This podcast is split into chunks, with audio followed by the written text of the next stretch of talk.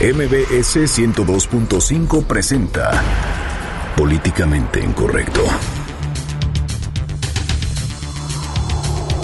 Mientras que en París, Francia, Miguel Ángel Mancera defiende su plan para combatir el acoso sexual mediante un silbato, en la ciudad que gobierna, dos reclusos acusados de secuestro se fugan y lo hacen por la reja principal, poniendo de nueva cuenta en evidencia un sistema penitenciario precario. Tan mal están en el equipo de campaña de Miguel Ángel Yunes que el secretario general del comité directivo del PAN Veracruz, Domingo Baena, no se pudo aguantar ni cinco días para la elección y renunció a la militancia del blanquiazul. Y como buen panista que es, reflexionó y en una misiva escribió: Nos equivocamos al designar a Yunes Linares como candidato.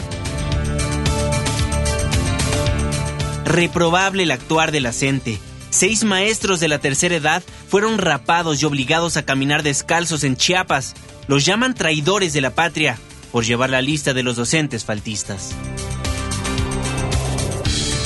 En Twitter con el hashtag políticamente incorrecto y en mi cuenta personal, arroba Juanma Pregunta, estaremos al pendiente de todos sus comentarios. Y en estos momentos lanzamos la pregunta de esta noche. ¿Cree que la autoridad haya sido cómplice de los dos secuestradores que se fugaron del reclusorio Oriente? Y la diputada del PRI, Carmen Salinas, se burla del pito de Mancera. Bienvenidos, esto es Políticamente Incorrecto.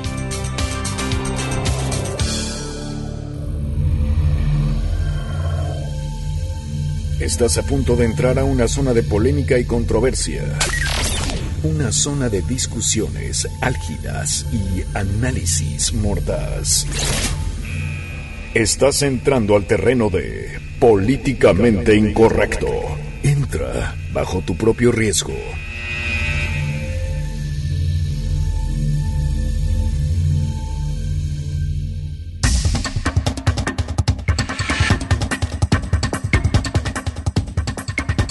Muy buenas noches, 9 con 3 minutos. Le doy la más cordial bienvenida a este su espacio políticamente incorrecto, la mesa de análisis de noticias MBS. Hoy, 31 de mayo de 2016, Día Internacional contra el Tabaco. El último día del mes de mayo, mañana comienza la otra mitad del año 2016. Y estamos a seis días, a seis días de las elecciones. Irving Pineda, muy buenas noches. ¿Cómo estás, mi querido Juanma, mi querido Fer? Y aquí afuera de Noticias MBS se está cayendo el cielo, complicada la circulación en el circuito interior en Mariano Escobedo debido a que hay una fuerte lluvia que, por cierto, no ha impedido que mañana se aplique el doble hoy no circula y que toque pues como siempre, ¿no? Que dejen de circular los rojos y los azules parecen que tienen maldición. Pero pues muy buenas noches y así arrancamos. Siempre nos toca a los azules sufrir el doble. Hoy nos circula contingencia ambiental nuevamente en esta Ciudad de México. No, no es de vu. Nuevamente, mala calidad del aire en esta Ciudad de México. Fernando Canek, muy buenas noches. Muy buenas noches, querido auditorio. Pues yo nada más creo que los políticos ya hicieron enojar a Tlaloc mucho. y ahorita se está cobrando venganza porque estaba. Llegué nadando, mano. Y creo que Irving también. Sí, bueno, saco mojado y eso que pude rescatar del auto una sombrilla de una campaña del año pasado, imagínate. Mira, ándale, ¿y de qué partido te la regalaron, sí, Eso sí no va a decir, pero son de los regalos campañantes que siempre dan. ¿Que rescataste en esa ocasión? Sí, pues sí, porque hay que, hay que rescatar los regalos campañeros para evidenciar cuando se quieren pasar de listos después de que... ¿y de qué color es tu paraguas? Ya cuéntame. Blanco. Es blanco. Ah, bueno, neutral. Te salvaste. ah, ya sé de cuál es. ya sé de cuál es, ya no me tiene que decir. Oigan, pues ayer les estábamos contando la noticia de Alan Pulido, este deportista, este futbolista que juega en la liga de Grecia, que lamentablemente fue secuestrado, pero luego como película de Hollywood, pues se escapa de sus captores y ahora nuevas noticias al respecto. Claro que sí, la película sigue dando y es que esta tarde el procurador de, eh, de Tamaulipas, Ismael Quintanilla, informó que el esposo de la prima de Alan Pulido fue detenido y señalado como el autor de este plagio ocurrido el fin de semana. Este mismo hombre estaba en la fiesta donde estaba Alan Pulido y es pues muy cercano al deportista. Vamos a escuchar a Ismael, a Ismael Quintanilla. La Policía Federal, en estrecha coordinación con la Procuraduría General de Justicia de Tamaulipas, detuvo a Osvaldo Velázquez García, de 29 años de edad, como presunto autor intelectual del secuestro del futbolista Alan Pulido, ocurrido el pasado fin de semana en este municipio de Ciudad Victoria. Bueno. Bueno, en esta misma conferencia se informó que para ser detenido Osvaldo Velázquez García, de 29 años, disparó a los policías federales que implementaron el operativo, por lo que eh, hubo un enfrentamiento. Este hombre, Osvaldo Velázquez García, que es pues el esposo de su prima, resultó lesionado del hombro derecho y además presentó un rozón a la altura del cuello. Parte de lo que detalló esta tarde Ismael Quintanilla. Implementaron un cerco de seguridad en la zona y realizaron diversos recorridos de vigilancia hasta esta mañana cuando este sujeto abandonó el predio y en el momento en que lo culminaron a entregarse, sacó un arma de fuego entre sus ropas y disparó en varias ocasiones contra los elementos federales quienes repelieron la agresión. Los policías federales resultaron ilesos, mientras que el agresor recibió un impacto en el hombro derecho y un rozón en el cuello del lado izquierdo, heridas que no ponen en riesgo su vida. Bueno. ¿Qué tal? O es que ahora el esposo de su prima, supuestamente, o más bien es el quien secuestró al futbolista Pues sí, es el autor, no el material, pero fue el que planificó todo, fue el que les dio el pitazo para decir ya va a salir. Y qué lamentable, porque si de por sí la historia es lamentable de origen, bueno, pues es muchísimo más lamentable. Y también por la mañana, eh, el hermano de Alan Pulido dijo que habían pedido 6 millones de pesos a cambio de su liberación. El hermano de Alan Pulido también había señalado en, en una conversación telefónica que sostuvo hoy en una estación de radio, había dicho él que primero les había llegado la llamada por un familiar. En esta conversación no se precisó qué familiar era por el cual les había llegado, pues, eh, la información de que su hermano, pues, permanecía retenido por hombres y, bueno, pues, a cambio de dinero, ¿no? La retención del futbolista del Olympiacos era a cambio de dinero. Les pedían 6 millones de pesos y así es como comienza, eh, yo siento que a tener un poco de, hilo este, este guion, porque bueno, ayer seguimos sin entender y las preguntas, hay que decirlo, siguen sobran y no las quiere contestar Ismael Quintanilla, que es el Procurador General de Justicia de Tamaulipas, sobre cómo fue el rescate de Alan Pulido. Lo que sí sabemos hasta esta noche es que fue alguien cercano, como lo es habitualmente en los plagios, la mayoría... Lo comentamos, lo, comentamos lo comentamos justo ayer en la noche.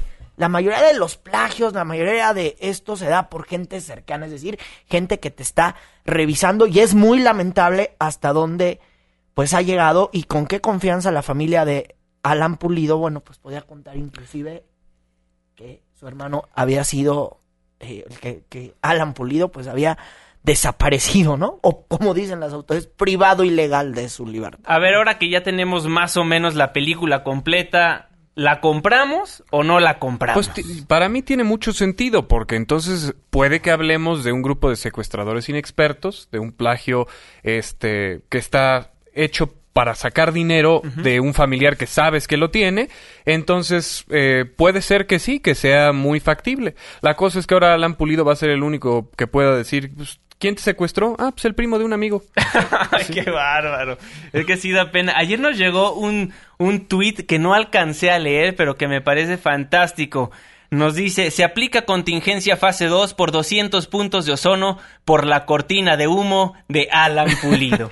¡Qué bonito!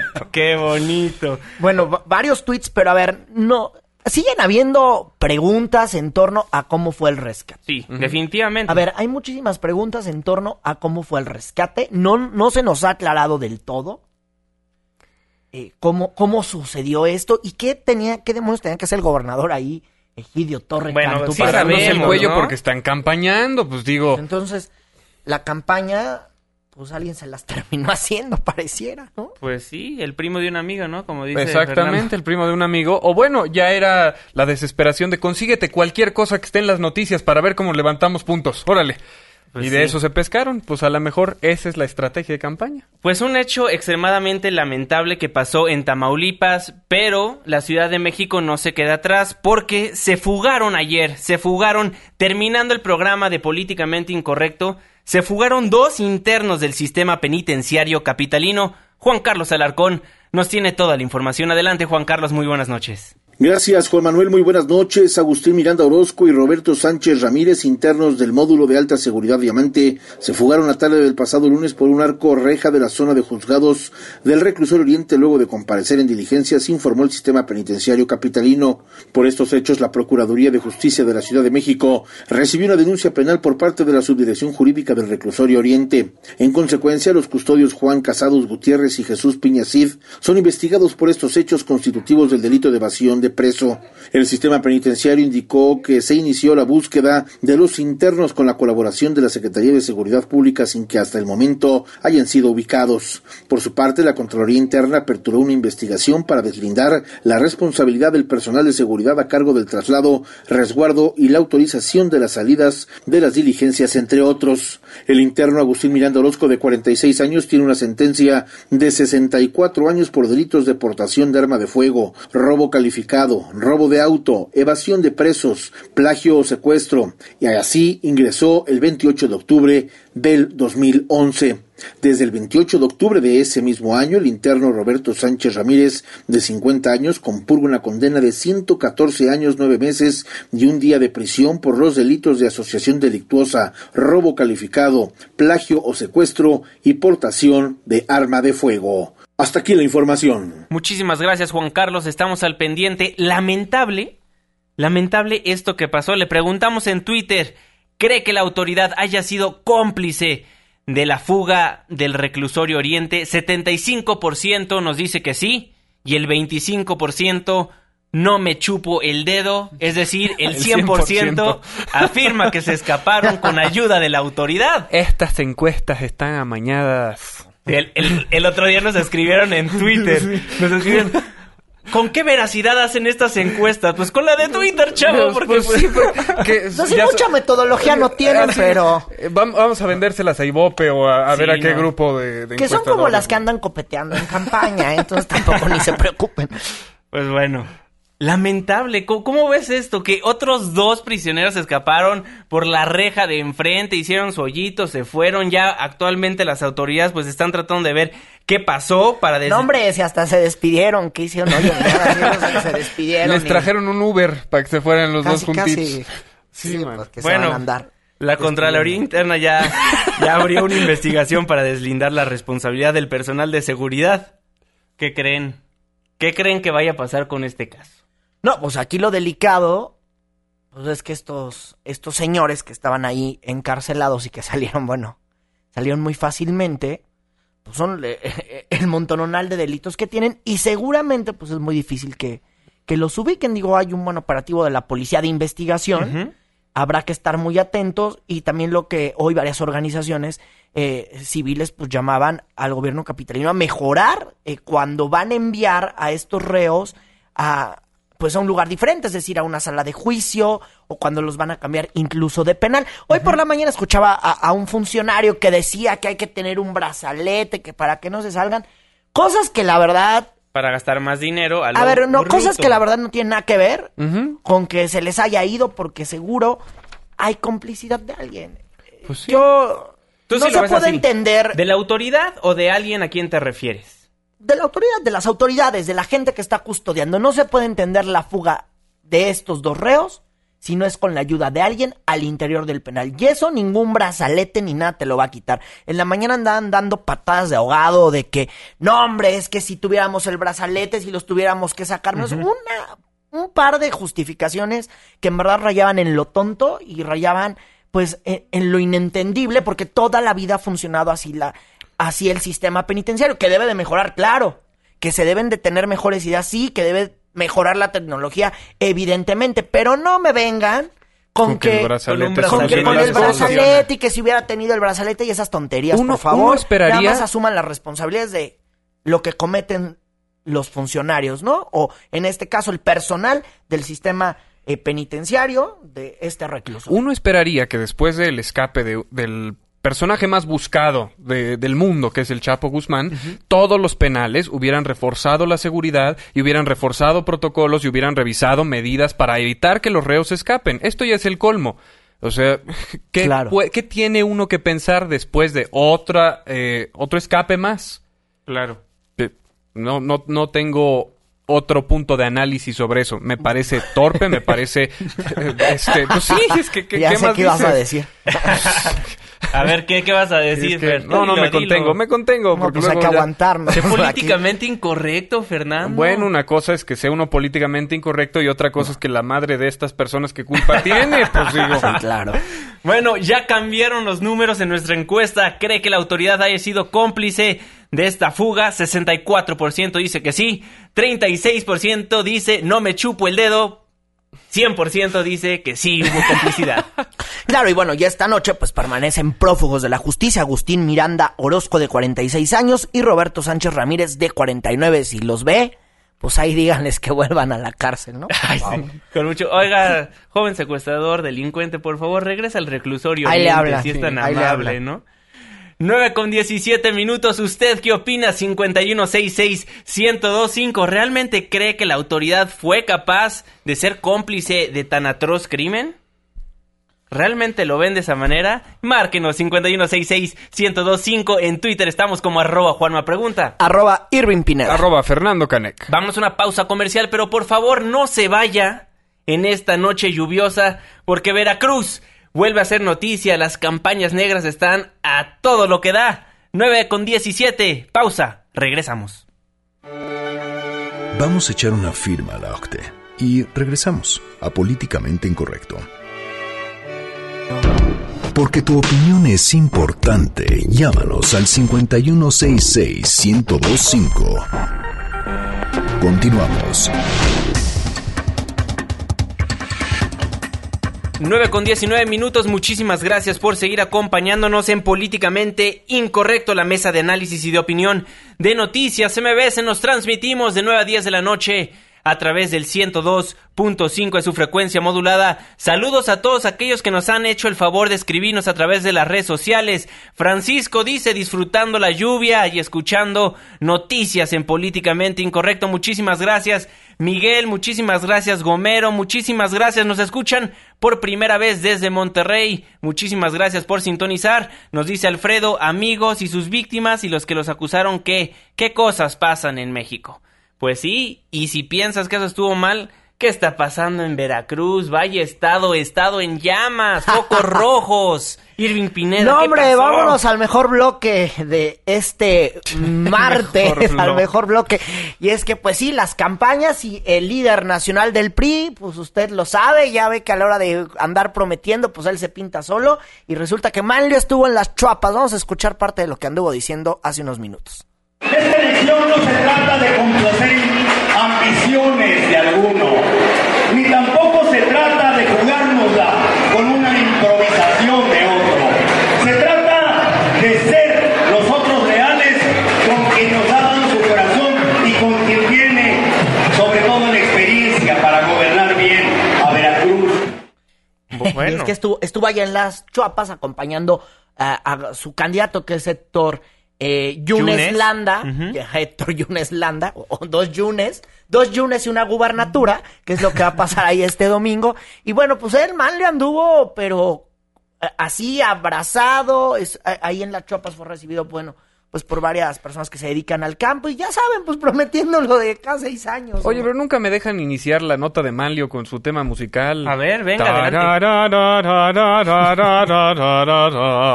Ya, nada más era Qué eso. bárbaro. Oye, así? y ahí más o menos Manlio nos dijo, la elección de qué no trata, pero de qué sí trata, pues trata de pura seguridad para el estado de Veracruz, así lo dijo. Se trata de que aquí en Veracruz exista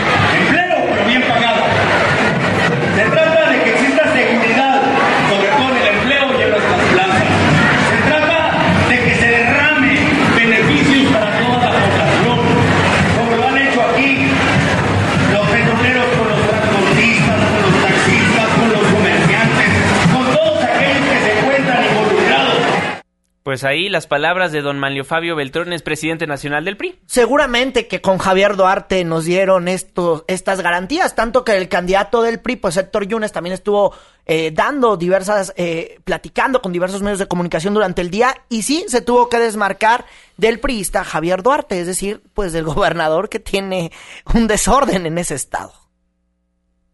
Y los vuelvo a retar a los primos, a esos que andan diciendo que hay un pacto, que nos estamos entendiendo con el corrupto de Duarte, a que demuestren lo que están diciendo, a que muestren un solo video, un solo audio, donde que está involucrado en ese tipo de actos corruptos.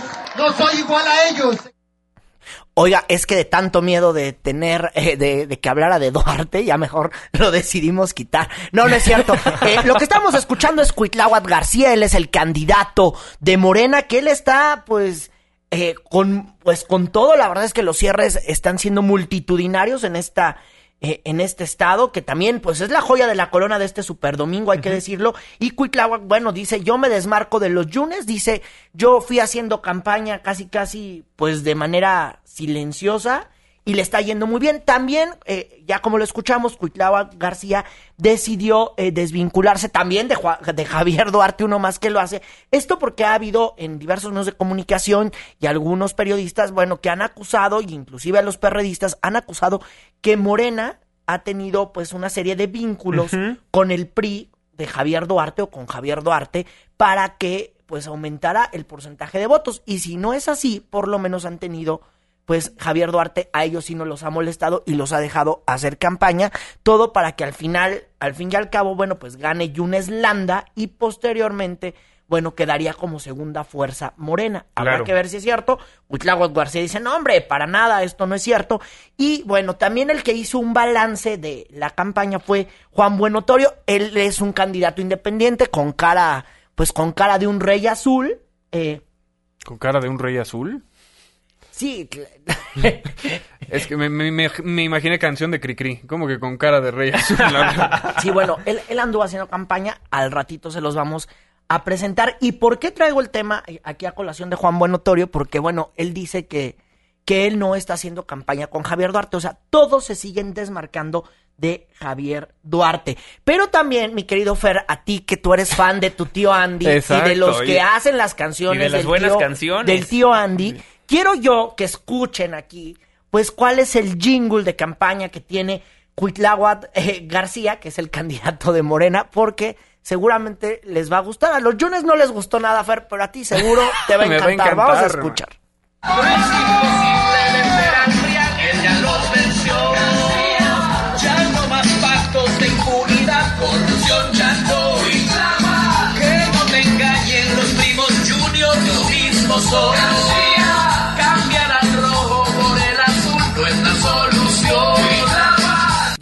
Excelente, qué buena canción. Qué- qué Ni buena. a Fernando Canek se le hubiera ocurrido. No, ¿cómo se llama? ¿Frijol con gorgojo o qué? Digo. No, se llama Morena versión Cuitláhuac García. Para Ah. que no se les olvide, porque además, pues sí es un hombre de izquierda, don Cuitláhuac. Está chavo, está más chavo que los Yunes. Y pues sí, un hombre totalmente de izquierda, profesor universitario. Sí le han buscado, eh, tengo entendido que algunos partidos escándalos. La verdad es que no tiene. A ver cómo le va el Super Domingo. Mira, Que va a ser un Super Domingo para Cuitláhuac. Que Con- por lo menos ya es famoso. con que exista Tan un, siquiera. con que exista un candidato que pueda remediar algo en Veracruz, me conformo. Es- Pues con que pueda medio gobernar, ¿no? Porque aquí del desgobierno que pasen al medio gobierno. Y ya que estábamos hablando de Juan Buenotorio, bueno, Juan Buenotorio, pues él ya se siente como gobernador. Mira, la verdad es que se le quedó eso de los panistas que ya se sienten en la silla. Porque ya, eh, don Juan Buenotorio, pues muy independiente, pues muy independiente al PAN nada más, ¿no? Entonces don Juan Buenotorio anduvo hoy, eh, pues dando un balance, pero pues el balance fue como si estuviera futureando en la silla de, go- de gobernador y vamos a escuchar. Tuve la oportunidad de visitar desde luego todas las cabeceras distritales, pero también muchísimos municipios del estado de Veracruz, casi 140 municipios. Estuve cerca, platiqué con la gente y desde luego, como te digo, recibí mucha información de ellos para que ahora que asuma como gobernador de Veracruz, empezar a trabajar en bien de todo el desarrollo de los veracruzanos. Bueno, pues ahí las palabras de Juan Buenotorio, pero Miguel Ángel Yunes, el candidato, pues no se quedó muy atrás y él está prometiendo y prometiendo que su partido pues le va a traer el cambio al hermoso Veracruz. Así lo dice. Una fuerza potente, capaz, organizada, que sacara al PRI de Palacio de Gobierno.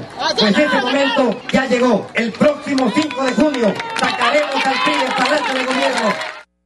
¿Sacarán al PRI del Palacio de Gobierno? Pues ya lo veremos. El PRI está extremadamente destrozado. Reñidísima. Reñidísima la contienda y fíjate que pues la violencia ha tenido desafortunadamente que ser parte de la información de las campañas. Y es que esta mañana eh, las oficinas del PAN fueron atacadas con bombas, de acuerdo a lo que informó el presidente estatal eh, panista José de Jesús Mancha Alarcón. Fueron incendiadas algunas eh, de sus oficinas, sobre todo las, pues las que están al lado del, de las de él, dijo, ¿no? Así, las que están al ladito mío fueron las incendiadas. estaba pues un vigilante durmiendo, rompieron las ventanas, atacaron la planta baja, lo encañonaron y lo obligaron a abrir la puerta del despacho. Por estos hechos se va a presentar una denuncia, así lo informó José de Jesús Manchalarcón en una conferencia que hizo por la mañana con diputados perredistas y panistas que están pues ya vigilando este proceso rumbo a los comicios de este domingo y vamos a escuchar parte de esta conferencia. Vamos a interponer la denuncia, eh, ahorita está eh, la policía ministerial y algunos peritos Decir también que yo quiero responsabilizar a Javier Duarte de lo que me sucede a mí y a mi familia. Bueno, pues ahí sus palabras. Y también el secretario general del PAN en Veracruz, Domingo Baena, pues presentó su renuncia ya cinco días de que sea la elección como militante de Acción Nacional a través de una carta dirigida al presidente nacional, pues Ricardo Anaya. Escribe, nos equivocamos, presidente ya que estas acusaciones en contra del abanderado del PAN en nuestro estado involucran una serie de actos presuntamente ilícitos sin procedente alguna en la historia de nuestro partido. Señaló esto en torno al enriquecimiento ilícito de la posesión familiar de varias propiedades sin justificar su adquisición y el lavado de dinero contra el candidato panista y tenemos en la línea telefónica a Fernando Doval, quien es el secretario de comunicación del Comité Ejecutivo Nacional del PAN. Don Fernando, muy buenas noches, ¿cómo está? Hola, buenas noches, un saludo a ti y a todo el auditorio. Oiga, ¿qué decir al respecto de la carta de Domingo Baena? Pues mira, nosotros somos muy respetuosos de las decisiones que tome la gente que ha estado con nosotros. Me sorprende mucho porque este personaje hasta hace un par de días se la pasaba hablando maravillas de nuestro candidato a gobernador en sus redes sociales y ahora de repente pues ya resulta que nuestro candidato es muy malo. Eh, en fin, yo no voy a poner ahí a juzgar las razones que haya tenido, eh, si es que hay alguna de tipo económico, lo desconozco, pero lo que te puedo decir, y eso es para nosotros lo más importante, es que Veracruz está en la antesala de un cambio verdaderamente histórico. Hay que recordar que Veracruz es uno de los pocos estados que nunca ha tenido un gobierno distinto a los gobiernos del PRI, que nunca ha experimentado la alternancia y hoy ya prácticamente todas las encuestas coinciden en señalar que el próximo gobernador será Miguel Ángel Yunes de la alianza entre el PAN y el PRD. Así que estamos muy contentos eh, de cómo se ha dado eh, esta elección, a pesar de toda la guerra sucia del PRI, a pesar de todos los golpes bajos, a pesar de todas las calumnias, estamos seguros en el Partido Acción Nacional de que el domingo estaremos festejando nuestro histórico triunfo en Veracruz. ¿Sus encuestas los ponen arriba por muchos puntos, Fernando? Mira, es una elección cerrada. Hay que recordar que Veracruz, como te decía, es uno de los pocos estados que no han tenido alternancia y eso implica que el PRI y el gobierno siguen teniendo un control eh, muy fuerte sobre muchas estructuras de la población. Es una elección ciertamente cerrada, pero donde ya hay una ventaja que nosotros consideramos irreversible a favor de Miguel Ángel Yunes y esto se va a confirmar el próximo domingo. Ferdoval, te saluda Irving Pineda. Oye, a ver, ¿cómo está el asunto de también lo que se reportaba por la mañana del ataque a las oficinas del PAN? ¿Cuál es la información que tienes? ¿Ya se presentó una denuncia? ¿Ante qué autoridad, ante, ante qué autoridad fue? ¿Cuál es la información que hay hasta esta noche? Sí, fíjate, Irving, buenas noches. Hablé hace unos momentos, bueno, hace algunas horas con el presidente del PAN, allá en Veracruz, eh, Pepe Mancha, que es precisamente la persona a la cual atacaron en su propiedad, en este caso una oficina que él tiene, y esto es parte del clima de violencia que se vive en Veracruz. Eh, el PRI quiere sembrar el miedo, el PRI quiere que la gente no salga a votar, por eso están queriendo crear esta percepción de que el Estado pues está en una situación de violencia tremenda y por eso están atacando oficinas de la oposición al que no pueden comprar como el caso del que hablamos antes, pues buscan amenazarlo, como el caso del presidente en Veracruz. Pero mira, nosotros lo que le, el llamado que le hacemos a la gente es que salga a votar, que no hagan caso de todo el miedo y de todas las mentiras que el PRI quiere difundir. De hecho, ya tenemos detectado que en Veracruz, al igual que en otros estados, ese día el PRI va a estar mandando mensajes a los, a los teléfonos y a los correos electrónicos diciendo que hay mucha violencia en las casillas, que no vale la pena que la gente vaya a votar. Eso es algo que ya hicieron en Colima y que seguramente van a estar haciendo en otros estados, entre ellos Veracruz, pero nosotros el llamado que le hacemos a la gente es que salga a votar, que vote en libertad, que no se deje presionar y estamos seguros que si eso ocurre, eh, los candidatos de Acción Nacional, no solamente en Veracruz, sino en los demás estados que tienen elecciones, serán los vencedores. Además de mensajes, ¿qué es lo que ustedes esperan para el domingo? Porque seguramente, pues sí se va, se va a calentar la jornada comicial. Mira, nosotros le hemos pedido ya desde el inicio de este proceso electoral a la Secretaría de Gobernación que garantice la seguridad, por un lado, de los candidatos, pero también de todos los ciudadanos. Y nosotros por eso creemos que es importante que la gente salga a votar. Eh, el PRI quiere sembrar el miedo, eh, como ese tipo de acciones que estamos viendo contra el presidente del PAN en Veracruz, para crear un clima de opinión en el que parezca que hay muchísima violencia. Entonces, pues, que la gente diga, mejor no me acerco a las casillas, no voy a votar. Pero esto no es así. La gente tiene que ir a votar. Nosotros confiamos en que mientras más gente vaya a votar, también de esa manera se va a poder eh, derrotar cualquier intentona de violencia que haya y por eso pues nosotros estamos haciendo ese llamado a votar y también le estamos haciendo el llamado a las autoridades federales porque no confiamos desde luego en las autoridades locales en estados como en Veracruz eh, para que garanticen la seguridad de los ciudadanos y también de todos los candidatos. A ver, Fer, déjame ir a ese el tema de lo que va a pasar y sobre todo la seguridad. Por la, por la mañana el presidente nacional del PRD, Agustín Basabe, hacía el mismo llamado a gobernación. Es decir, que policías federales estén vigilando pues los estados eh, que tienen pues altos niveles de violencia y los estados donde, bueno, la situación o por lo menos las encuestas marcan que estarán muy cerradas. Eh, yo tengo entendido que ustedes habían tenido eh, como partidos, las dirigencias nacionales del PAN, PRD e inclusive eh, el PRI, habían tenido algunas reuniones con gobernación, con Renato Sales, que es el comisionado nacional de seguridad, para evitar pues focos rojos durante la jornada comicial del domingo. Que van a sostener una nueva reunión, este llamado nada más es un llamado que se hace por los medios de comunicación, van a hacer una, una petición formal en las siguientes horas? Bueno, nosotros la petición formal la hicimos desde que inició el proceso electoral, incluso antes, que se le hicieron llegar eh, diversos oficios al secretario de Gobernación con este propósito. Pero bueno, no descartamos, por supuesto, de aquí al domingo tener algún tipo de comunicación, como pasa en cualquier país democrático del mundo, a fin de poder garantizar eh, las condiciones para que la jornada electoral se lleve a cabo de manera tranquila, de manera pacífica y que además se reconozcan los resultados. Nosotros sabemos que no solamente es el tema de la violencia y de la delincuencia y del crimen organizado, sino también que luego sabemos que las brigadas tristas pues buscan alterar los resultados el día de la elección. Por supuesto que en ese sentido nosotros haremos este llamado a través de los medios de comunicación, como ya lo hemos estado haciendo, pero también no, descartamos desde luego la posibilidad de tener un diálogo directo, en este caso será una decisión que tome nuestro presidente nacional, Ricardo Anaya, a fin de poder eh, exigirle a, la Secretaría de Gobernación a que garantice la paz en la jornada electoral del próximo domingo, pues en los 14 estados donde habrá elecciones. Finalmente, mañana, ¿con quién, eh, con qué candidato cierra Ricardo Anaya o a qué estados viajará el presidente nacional panista? Pues mira, justamente estamos por definir todavía la última gira, porque como te imaginarás, prácticamente todos los estados quieren tener al presidente en su cierre de campaña. En estos momentos el presidente está en Tamaulipas, eh, yo creo que en unos minutos más ya tendremos la plena certeza de dónde estará el presidente mañana, pero te puedo garantizar que bueno, pues el presidente estará muy al pendiente de todo lo que esté ocurriendo en estos eh, 12 estados donde hay elecciones de gobernador, sumando también, por supuesto, la Ciudad de México con elecciones de constituyente y también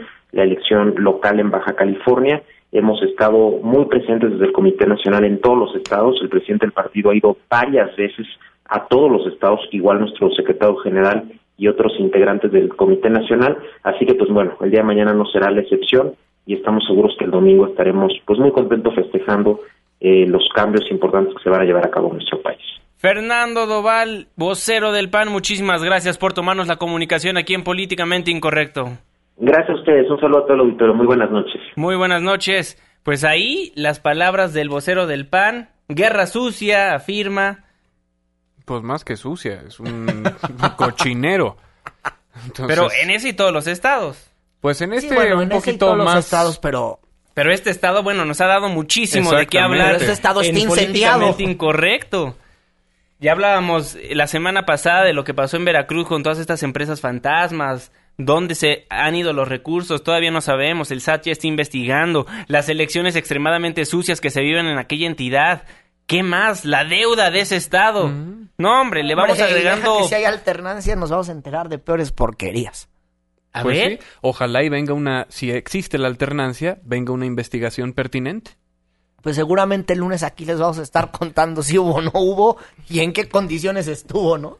¿Ustedes qué dicen? ¿Que va a haber alternancia? ¿Cómo ven? O sea, es que se ve muy parejo. Inclusive Fernando Doval admitió que las encuestas están relativamente cercas. No nos dijo puntos de diferencia, lo cual, pues, Bueno, a ver, es que los puntos de diferencia son de dos, ¿eh? por eso. De dos, pero espérate. Aquí, aquí hay una super bronca. Porque, sea o no, Huitláhuac García, que es el candidato de Morena, ha avanzado muchísimo. Muchísimo. Muchísimo. Tiene un camino muy amplio. Y entonces, algunas encuestas marcan que queda en primer lugar Yunes Landa, Huitláhuac rayando, y luego Yunes. O sea, es de tercios, o va a ser de tercias. Unas más, que, y además aquí uno nunca sabe qué onda con las encuestas, porque todas, como todas son pagadas o todas son el regalo de alguien, entonces uno no sabe si la metodología es buena, eh, no sabe si las encuestas Como las pues, no se pues. utilizan como propaganda, sino como una medición real. La verdad es que uno no sabe. Y entonces hay unas encuestas donde dicen que Miguel Ángel Yunes gana por dos puntos, luego queda su primo Yunes Landa y luego queda Cuitláhuac García. Pero todas coinciden en algo, en que hay tercias y que va a estar cerradísima. Yo voy a que esta va a ser anulada. Esa es mi ¿Sí cree? apuesta. De plano. Sí, yo voy a que va, va a ser anulada. Esa es mi apuesta para eh, el lunes, que seguramente vas a estar comentando esto por ¿Y acá. eso cómo deja al Estado? O sea, va a crispar más los ánimos todavía. Seguramente, Ah, no, por supuesto. seguramente. Y seguramente toda esta película del reconteo de voto por voto, casilla por casilla, pues no, no lleva más que a la tensión social, que Ujú. por si ahí se da, y hasta un cierto cuanto tanto, pues, un gobernador más ingobernable, ¿no? Más de lo que es. Claro, lo que sí es cierto es que Cuitláhuac ha avanzado impresionantemente en esta carrera rumbo a la gubernatura. Pero cañón, o sea, ni- Sí. ni- no subió uno o dos puntitos, subió muchísimos puntos para alcanzar a los, a los yunes, a los primos, Sí. y ya está ahí peleando. Capaz la gente que aún no ha decidido su voto se vaya con Morena, ¿eh? Claro, y, y por ejemplo, por la mañana me comentaban de un escenario, el escenario del voto de castigo. El escenario del voto de castigo le va a ayudar a Morena y le va a ayudar a la, a la alianza PAN-PRD. A ver si hay voto de castigo y a ver si ese voto de castigo alcanza para llevarte la joya de la corona. Sí. Porque hay que decirlo, ahí es donde se con- donde están la mayoría de los votantes.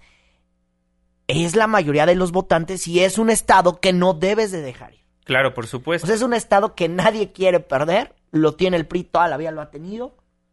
A ver qué tal le va. A Yunes le han pegado estos, eh, esta guerra sucia que, que hablan algunos panistas sobre las casas, sobre eh, el estar, el golpeto diario, Ujú. sí le han reducido la preferencia, por lo menos en las encuestas. Y que sí- Que no sabemos si esas encuestas sean pagadas o no. Aquí yo siempre digo Bueno, hay que pero tener están muy mucho iguales, cuidado. sí, ¿no? Pero sea- mira, Juan, aunque estén muy iguales, aquí en México tenemos una bronca con las encuestas. Aquí la metodología es la metodología de quien me paga más. Totalmente no, de no acuerdo. tenemos hasta el momento encuestas buenas. Así que si tú acá me enseñan una encuesta, pues mucho gusto. La mejor encuesta es la del domingo. Claro, pero yo, yo, la que, yo, yo a lo que me refiero con esto es, normalmente las encuestas están muy dispersas. Aquí, todas, Pues del partido, de- del partido que sea, si hay una, una buena pelea. Sí, lo único O sea, no hay puntos de diferencia como en otros estados que sí dices, Lorena le lleva 40 mil puntos a tal candidato, etcétera, etcétera, ¿no? Aquí sí la diferencia es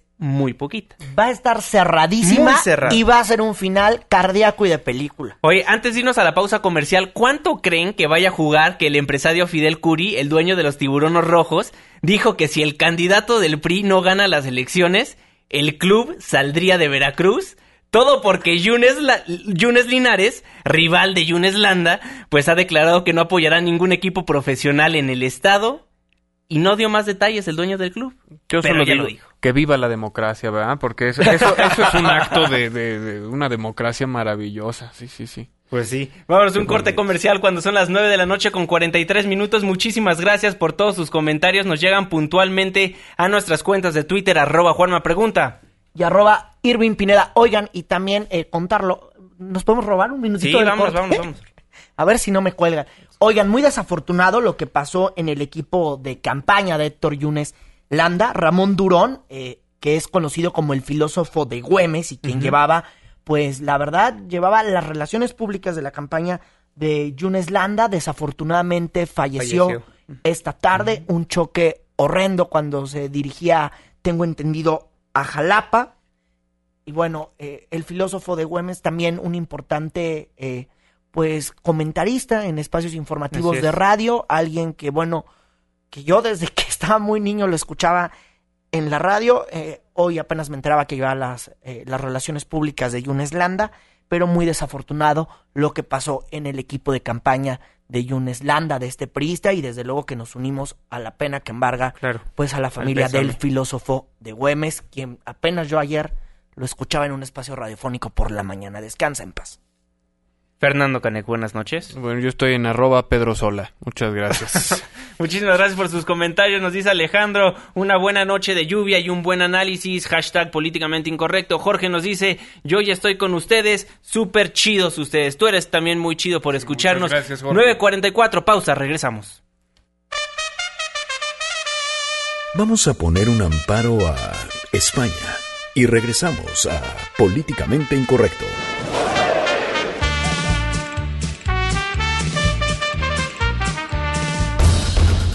Síguenos en Twitter en arroba Juanma Pregunta. Regresamos. 9 con 46 minutos, muchísimas gracias por seguir acompañándonos en Políticamente Incorrecto de Veracruz. Pasamos al estado de Chiapas. Rapan a seis maestros y amarran a un funcionario, esto durante la protesta de la CENTE en aquella entidad. Nuestra corresponsal Gabriela Coutinho nos tiene toda la información. Adelante, Gabriela, muy buenas noches. Juan Manuel, buenas noches. Un grupo de seis profesores, dos mujeres y cuatro hombres fueron detenidos en el municipio de Comitán, obligados a caminar descalzos para luego ser trasquilados en público por integrantes de organizaciones sociales, quienes en alianza con maestros de la coordinadora tomaron este día presidencias municipales. La retención se dio cuando se dirigían hacia la capital Tuxtla Gutiérrez para entregar documentación de los docentes que participan en el paro de labores desde el pasado 15 de mayo. Los profesores, la mayoría personas de la tercera edad identificados como Luis Enrique Chan, María Dolores Ruiz Guillén, Miguel Solís Morales, Carlos de Jesús Moreno Ruiz, Carlos Castellanos y María del Socorro Sosa López fueron obligados a caminar descalzos a lo largo del Boulevard Belisario Domínguez, la principal avenida de Comitán, con pancartas que decían, soy charro vendido con el gobierno, somos traidores a la patria. Los padres de familia que apoyan el movimiento se deslindaron de la agresión a los maestros y aseguraron que los que lo raparon fueron campesinos de la organización proletaria independiente Emiliano Zapata. En San Cristóbal de las Casas, los manifestantes mantuvieron retenidos a funcionarios del ayuntamiento a quienes obligaron a portar también pancartas. En la capital Tuxtla Gutiérrez retuvieron al coordinador de enlace interinstitucional del ayuntamiento y para obligar los manifestantes eh, a los presidentes municipales se pronuncien por una mesa de diálogo nacional entre la coordinadora y el gobierno federal. Este día los maestros bloquearon los dos principales accesos al aeropuerto Ángel Albino Corso, pero fueron desalojados con gases por la Policía Federal. El reporte. Muchísimas gracias, Gabriel. Estamos al pendiente. Pues lamentable lo que pasó en el estado de Chiapas. Y ya hay reacciones por parte del gobierno federal. La Secretaría de Educación Pública pues condenó categóricamente la violencia de la CENTE y organizaciones afines contra maestros y padres de familia en Chiapas. Realmente es muy triste que le hayan hecho eso. Mucha gente se estaba quejando de que son, son maestros de la tercera edad, pero sean de la edad que sean. Oye, pero nada más a- aquí pues hay que precisar. que no son los profesores de la CENTE los que hicieron esto. No, no, no, no. Por eso, Son- organizaciones afines. Son, pues son los familiares, son los papás de los estudiantes los que hacen esto, los estilistas profesionales, ¿no? Los estilistas profesionales fueron los papás de estos chavos que están estudiando, en teoría con los profesores de la CENTE. Delicado lo que está pasando por donde lo quieran ver. Pues se maneja como organizaciones sociales. Que eso es lo oficial. Qué bueno que tenemos el otro punto, ¿no? Sí, bueno, Vaya. lo que dice... Sí, porque hubo un deslinde ya de, de la CENTE sobre el tema, no tan específico como nos hubiera gustado a muchos, Sí, pero dice, pero, eh, Son mis simpatizantes, no soy yo. Pues Bueno. sí, pero es lamentable eh, el hecho, no, no hay otra forma de calificarlo. Ahí sí, el que quiera encontrarle este chichis a la serpiente, pues que trate de hacerlo, porque esto sí no, no me parece, no me parece que tenga una explicación lógica, no me parece una protesta digna, no me parece una forma de apoyar a una causa.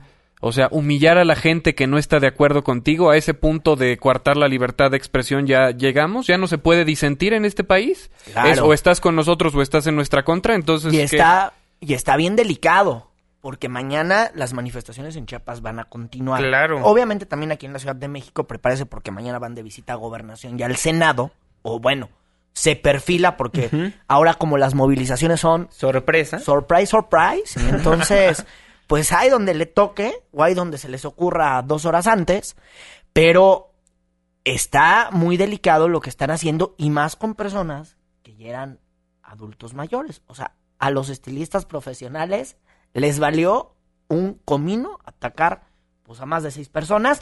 Eh, también se informó que la Unidad de Asuntos Jurídicos y el órgano interno, pues ayudan a la Procuraduría General de Justicia del Estado de Chiapas a fincar responsabilidades. Yo no sé cómo le van a hacer, porque quienes aplican esto, pues no son profesores, pero bueno, pues ellos tienen la, la intención y también, pues esta noche se informó de los descuentazos, ¿no? Descuentazos, descuentazos.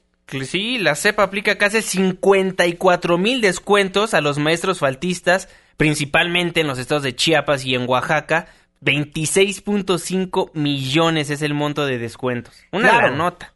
En el caso de Chiapas se descontaron 28.292 días. ¿Qué tal? Y en Oaxaca 23.745, en Guerrero 61 y en Michoacán 1.620. Es que lamentable que tenemos que llegar a estas consecuencias para que los profesores tengan que entender que tienen que ir a las aulas a dar clases. Para Bueno, eso se les paga. Deja tú eso, es cambiar la estrategia. Si no hay posibilidad de diálogo, hay que cambiar la estrategia a algo más creativo, algo más propositivo, algo proactivo. Porque ya sabemos que el gobierno ya puso un hasta aquí. Entonces, ¿quién, quién actúa como adulto? ¿Quién toma la responsabilidad para cambiar las cosas en, en esta situación? Pues tienen que ser los maestros, porque además la expectativa sobre ellos para que su reclamo se atienda es mayor. Claro.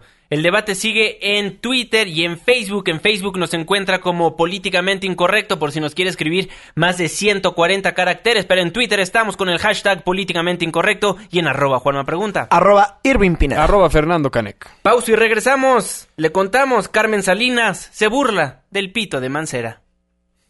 Opiniones controvertidas. Discusiones acaloradas. Continuamos en Políticamente Incorrecto.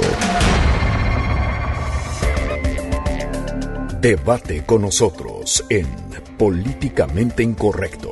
Regresamos. 9 con 54 minutos, muchísimas gracias por ser parte de la controversia, están en Políticamente Incorrecto y para alegrarles esta noche les tenemos dos pases dobles para el concierto con causa.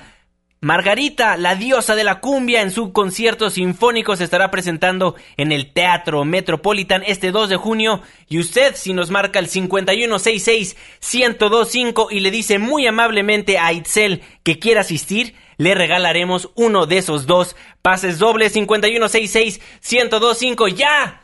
Ya están sonando las líneas telefónicas de Políticamente Incorrecto.